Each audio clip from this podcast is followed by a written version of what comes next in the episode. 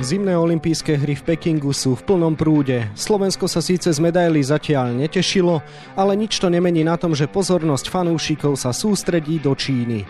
Športovému sviatku roka sa budeme venovať aj v dnešnom podcaste denníka Šport a športovej časti aktualít šport bodka es ká. Príjemné počúvanie vám želá Vladimír Pančík. Priamo v dejisku máme nielen športovcov, ale aj elitných funkcionárov. Jeden z nich je mimochodom náš kolega Ivor Lehoťan, ktorý je zároveň aj člen exekutívy Medzinárodnej biatlonovej únie. A práve s ním sme sa na diaľku spojili. Ivor, želám pekný deň. Ďakujem pekne, pozdravujem všetkých na Slovensku z ďalekého Pekingu. Ivor, Slovensku sa zatiaľ príliš nedarí. Cítiť to aj na atmosfére medzi členmi našej výpravy, s ktorými si mal možnosť hovoriť? Priznám sa, že veľmi ja momentálne vzhľadom na moje povinnosti sa s členmi slovenskej výpravy nestretávam, ale vnímam to, že je skleslá nálada, žiadne povzbudenie pre nejaký dobrý výsledok, takže zatiaľ aj ja osobne ako Slovák som dosť sklamaný. Čakali sme, že pondelok bude pre nás medailový, ale Petra Vlhová skončila v obrovskom slalome štrnásť.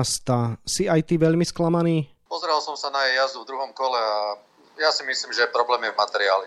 To nie je ani problém jej formy, ale problém materiálu, lyží, vosku. Tento sneh je nevyskúšaný a podľa mňa Petra na to môže aj neskôr doplatiť. Tvoja doména je biatlon, v ktorom sme síce tento raz nečakali veľké úspechy, no určite ani to, že našu mix štafetu v sobotu stiahnu strate a Fialkové skončia vo vytrvalostných pretekoch v piatej desiatke. Čo hovoríš zatiaľ na výkony našich v biatlonovom areáli? K tomu by som sa mohol kvalifikovanejšie vyjadriť, keďže píšem o tom už niekoľko rokov a vidím, že nie je forma jednoducho ani bežecká. Strelecká forma, najmä v streľbe postojačky, je katastrofálna. Neviem, kde ešte brať optimizmus, o ktorom som písal aj do nášho denníka tesne pred olympiádou, keď som videl, ako bežala Paulina Fialková v Antersalve vo svetovom pohári. Jednoducho neviem, kde už hľadať ten optimizmus. A ešte je to malá nádej, že v šprinte by sa niečo podarilo a ak sa podarí niečo v šprinte, tak potom je veľká nádej, že sa môže podariť aj v stíhacích pretekoch. Ale po dnešku znova tie moje dojmy z tohto celého, ako sa prezentujú naše biatlonisti, tak sú dosť skleslé, musím to povedať napriamo. Veľmi neverím, že to bude na prvú desiatku v šprinte, ale uvidíme. Nádej zomiera posledná a ja budem do poslednej chvíli veriť, že sa ešte predsa len objaví nejaký jeden záblesk. Paulína Fialková sa veľmi sťažovala na podmienky. Sú naozaj na hranici regulárnosti? Dneska napríklad neboli na hranici regulárnosti. Dnes v pretekoch na pätnásť kilometrov vo vytrvalostných pretekoch boli podmienky také, ako sa s nimi pretekárky bežne stretávajú aj inde v Európe. Dneska ani nefúkal silný vietor. Nebolo mínus šestnásť, takže ja už neviem, čo sa deje, prečo po sľubnom začiatku pre obe naše športovkyne potom príde streľba postojačky, kde to jednoducho nepadá a tie výsledky sú potom také. Takže nie je to v tom, že by tu boli neregulárne podmienky, ani na hranici regulárnosti. Sú tu podmienky ťažké, je tu chlad, je tu vietor, ale všetky pretekárky majú rovnaké podmienky. Čína ako organizátor vyvoláva vo svete rozporúplné reakcie. Veľa sa hovorí o tom, ako domáci pristupujú ku covidu. Čo ty môžeš povedať k tejto téme a k testovaniu? Ja neviem, tiež ďalší rozporúplný pocit. Zažil som olympijské hry v Tokiu pred pol rokom, kde sme tiež podstupovali pé cé er testy, ale zo slín, kde sme nemuseli chodiť na výter z hrdla každý deň ráno. Tam nám stačilo v podstate po prvých testoch potom už mať pokoj a až každý štvrtý deň absolvovať test. Takže ja neviem, čo si o tomto celom mám myslieť. Je to úplne rozporuplné, plné nejasností, plné nepredpokladaných okamihov. Postihli to v podstate aj našich rozhodcov niektorých, ktorí museli ísť do karantény na začiatku súťaží, teda myslím medzinárodných rozhodcov na biatlone. Takže je mi to ľúto celé, že olympijské hry sa musia konať v takejto atmosfére a aké podmienky pripravili Číňania, to nechcem komentovať, pretože oni musia naozaj najlepšie vedieť, aké sú ich dané domáce podmienky a nulová tolerancia v Číne, v krajine, kde tiež vystrajal COVID, no neviem. nechcem to radšej ani komentovať. Veľa sa hovorí o tom, že čínske pé cé er testy sú veľmi citlivé. Vidíme to aj u niektorých športovcov, ktorí sú doma negatívni a po prílete pozitívni. Je to naozaj veľká téma medzi športovcami? Tu ideš ráno na pé cé er test a nevieš, kde skončíš. Či v karanténnom hoteli, alebo na tvojej izbe, alebo čo máš vlastne robiť. Takže ako vravím, je, je to ťažké komentovať. Nie, nie som odborný na to, ale odchádzaš na ranný pé cé er test ešte pred raňajkami a umytím zubov odchádzaš s obrovskými obávami, pritom môže sa cítiť akokoľvek dobre, meriame si tú teplotu na takých kontrolných zariadeniach, môžeš mať tridsaťšesť tri ráno alebo menej, a, ale nikdy naozaj nevieš, fakt, je to dosť blbé a v takejto atmosfére prežívanie olympijských hier je zložité. Je pravda, že na každom rohu sú ľudia v skafandroch a že z tohto pohľadu je to naozaj extrém? Čo k tomu dodať, keď na recepcii hotela vítajú ľudí, ktorí sa prídu ubytovať recepčne v skafandroch, keď no, radšej si zahryznem do jazyka, lebo to Adam hovorí za všetko. Zaznievajú hlasy aj o tom, že Čína nemá ideálne podmienky pre zimné olympijské hry.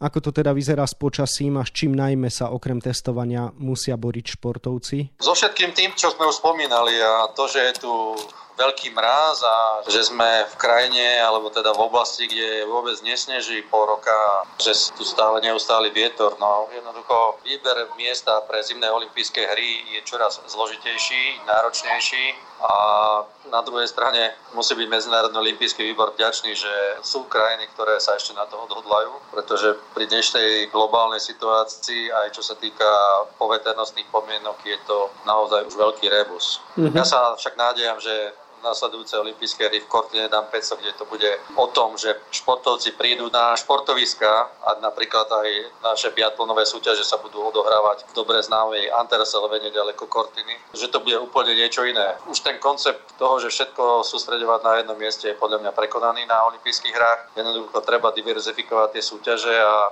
treba usporiadať zimné olympijské hry, aby boli ešte udržateľné na rôznych miestach, osvedčených centrách, osvedčených strediskách. Problém je však ten, že po takýchto skúsenostiach už ani to miestne obyvateľstvo nemá veľký záujem o takúto veľkú globálnu akciu. Veľké vášne vyvolal aj otvárací ceremoniál. Hovorilo sa o tom, že domáci tam prepašovali pár politických odkazov. Ako si to ty vnímal? Ja som to nevnímal nejak, pretože my sme sa zriekli štvorhodinovej cesty do Pekingu aj v záujme toho, aby sme sa niekde nenakazili cestou hore-dole, aby sme neprišli po slávnostnom ceremoniáli o tretej hodine ráno do hotela. Takže poviem to úprimne, tento slávnostný ceremoniál som až tak nesledoval ako tie predchádzajúce. Sťažnosti zaznievajú aj na dopravu. Ako teda fungujú presuny? Majú toto domáci zvládnuté? Na toto ako funkcionár svetového biatlonu nemôžem povedať krivé slovo. Neviem však, ako je to u iných skupín nás funkcionárov tu v Čang-Tiaku. Vozia na čas, vozia tak, ako chceme, a s týmto nevidím ja. V našej skupine nie sú žiadne sťažnosti, ale pripúšťam, že iné skupiny akreditovaných ľudí tu na olympijských hrách môžu mať s tým problémy a najmä problém spôsobuje to, že dopraviť sa z Pekingu do horských stredísk je dosť náročné. My sme si počas voľného dňa medzi biatlonovými súťažami zašli na zjazd mužov, ktorý nakoniec sa neuskutočnil. No a môžem povedať, že bola to šesťhodinová skúsenosť. Jazda tam, jazda do horského centra, nazad a tak ďalej. Čiže no, opäť budem asi veľkorysý a zdržím sa komentára. Ako to vyzerá s ubytovaním a stravou, či už u športovcov, ale aj u delegácií? Ja sa nemám na čo sťažovať. Máme kvalitný hotel, kvalitnú stravu. To, že nás obsluhujú čašníci v skafandroch, tak na to sme si už zvykli. Aké rozdiely v atmosfére cítiš medzi Tokijskou a Pekinskou olympiádou? Ako sa región teší z hier? Neviem to posúdiť, pretože keď vidím okolo seba ľudí, ktorí sú zahalení v skafandroch, majú okuliare na sebe a neustále niečo dezinfikujú, tak neviem to posúdiť. Neviem ani posúdiť, či sú to chlapí, či sú to ženy, ktorí sú v tých skafandroch. Ale naozaj, no, tak na tribúnach vidieť, že Čína nie je stvorená pre zimné športy. Na tribúnach sú síce diváci, ale nie je to zďaleka to, čo my sme si predstavili pod pojmom sviatok a oslava zimného športu. Nie si teda v kontakte s miestnymi? Nemôžeš sa s nimi ani porozprávať? Nemôžem. To asi vystihuje situácia z toho, keď ideme špeciálnym transportom pre funkcionárov, že v podstate ja nemôžem komunikovať so šoférom, ktorý nás vezie. Takže keby som sa ho aj chcel čokoľvek spýtať, tak jednoducho je tam jazyková bariéra a igelit medzi nami, alebo fólia, ako by som to nazval správnejšie, a to je tak celé. Veľa sa pred začiatkom hier hovorilo o osobnej bezpečnosti. Všimol si si v Pekingu niečo nezvyčajné? Máš pocit, že sú delegácie sledované? Nemám tento pocit a musím povedať, ale že z môjho mobilu odišlo toľko dát, že už to ani neriešim. Vráťme sa k športovým témam. Už si určite stihol navštíviť pár podujatí, takže ktoré výkony ťa zaujali? No, ako som povedal, je zložité navštíviť niečo iné okrem našich biatlonových súťaží. Chcel som vidieť zjazd. Iste ma zaujalo to, že nevyhral Nork Hilde zjazd mužov. Čo sa týka bežeckého lyžovania, ktoré máme najbližšie, tak tam vidím, že okrem Norky Johaugovej, ktorá je stabilne skvelá, tak ostatní Nóri sa trápia. Vidieť, že ruským bežcom na lyžiach súčasné alebo tunajšie poveternostné podmienky išli k duhu a zabrali. Takže asi toľko. Veľké dojmy zatiaľ z iných športov nemám a predpokladám, že do Pekingu sa ani nedostaneme, pretože bude to príliš ďaleko, alebo je to príliš komplikované, alebo máme na to iné dôvody, že prečo nebudeme navštevovať ako zvyčajne to hlavné jadro zimných olympijských hier, ako to bolo aj inokedy. Veríš, že sa Slovensko ešte dočká medaily? Po tom, čo som videl dneska Vlhovej výkon, tak musím povedať, že ak by získala bronz v slalome, tak by sme ho museli brať všetkými desiatimi.